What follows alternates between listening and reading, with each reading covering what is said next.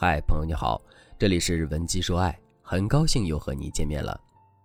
如果你在感情中遇到了情感问题，你可以添加微信文姬零幺幺，文姬的全拼零幺幺，主动找到我们，我们这边专业的导师团队会为你制定最科学的解决方案，帮你解决所有的情感困扰。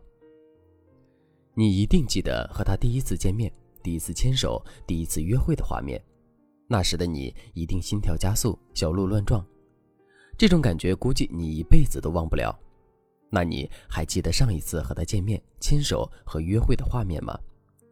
你可能需要一点时间来回忆一下，最后发觉牵手也不再有触电的感觉，接吻也会先问一下他有没有吃大蒜。有人说，两个人在一起久了，哪能一直浪漫满屋呢？到最后都会归于平淡。没错，如何延长爱情的保鲜期，成为摆在大多数人面前的难题。为什么爱情的保鲜期会如此短暂呢？先给大家讲一个有趣的故事。美国前总统克里芝和妻子参观了一家家禽农场。在参观时，总统的妻子向农场主询问，怎么用这么少数量的公鸡生产出这么多能孵育的鸡蛋？农场主自豪地解释道：“他的公鸡每天要执行职责几十次。”请告诉总统先生，第一夫人强调地说道。总统听到后问农场主：“那每次公鸡都是为同一只母鸡服务的吗？”“不。”农场主回答道，“有许多只不同的母鸡。”请转告柯立芝太太。”总统回答道，“是不是一言不合车速就加快了呢？大家别着急下车，接下来才是重点。公鸡在交配时会不断更换对象，因为新奇能够带给它源源不断的兴奋和能量，在心理学上我们称之为柯立芝效应。”所以，当两个人相处越久，新奇感就越低，导致的结果就是亲密关系带给人的情绪刺激越来越低。除此之外，我们还常常听到一句话：“爱情是盲目的。”恋爱初期，我们会对伴侣产生幻想，由此产生的激情，让我们把伴侣理想化，只看得到白马王子的优点，而忽视那些不利于感情发展的因素。问题的关键就在于，幻想也是持续消退的。当真实的伴侣逐渐清晰，浪漫就会逐渐消退。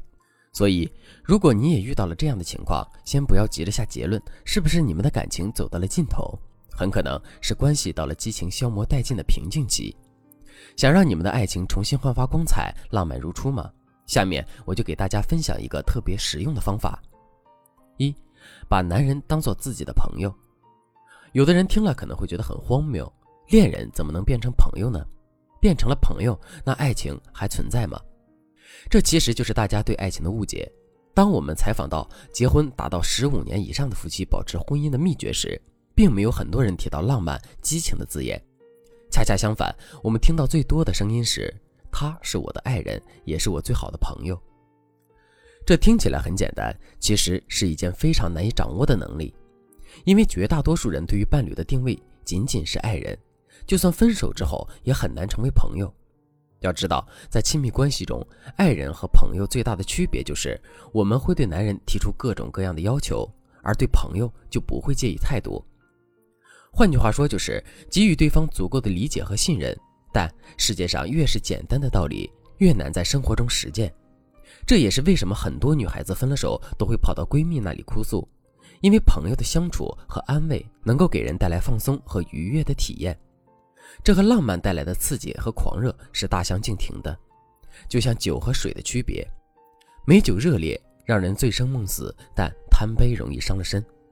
水虽然寡淡无味，三天不饮就会有生命危险。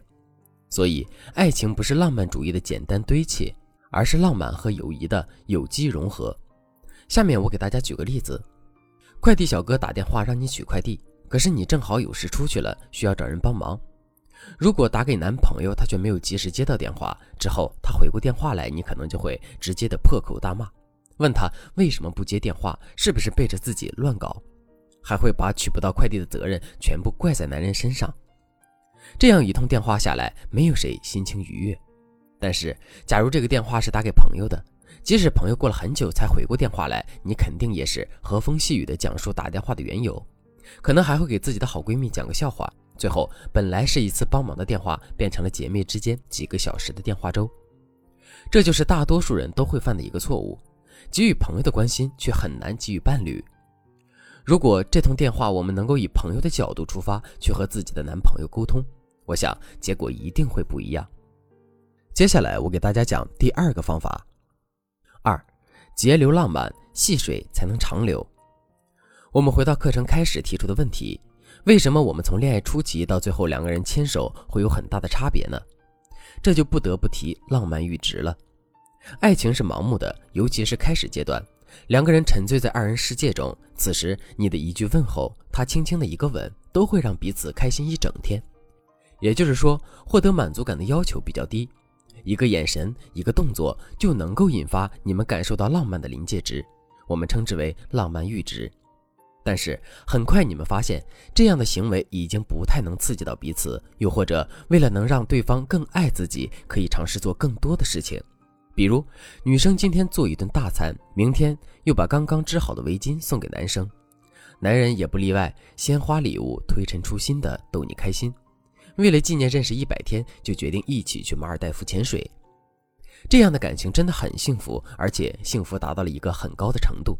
但是这也造成了困扰，互动示好的太过频繁，导致浪漫阈值太高。等到这股子新鲜劲儿过后，除非你们能够不断的想出新的花样，或者同样的事情做到比之前更好，否则很难再有心跳加速的幸福感。也就是我们一开始说的，爱情早早的归于平淡了。所以在亲密关系中，浪漫的无度挥霍虽然能够带来感情的极致体验，但是来得快，去得也快。为了延长爱情的保质期，我们有必要控制浪漫阈值的增加速度，也就是延长爱情的一步步发展，不要太轻易、太快的就为对方做的太多，要节流浪漫。如果你有很多浪漫的小点子，那就点缀在你们感情路上的每一个地方。一路开花的未来之路和从起点的花园望去是一片荒芜的远方，哪一种未来才是你想要的呢？我想你已经有了答案。节流浪漫其实也是有很多诀窍可以更直观操作的。如果你想了解这方面的内容，可以添加微信文姬零幺幺，文姬的全拼零幺幺，来预约一次免费的咨询名额。好了，今天的内容就到这里了。文姬说爱，迷茫情场，你的得力军师。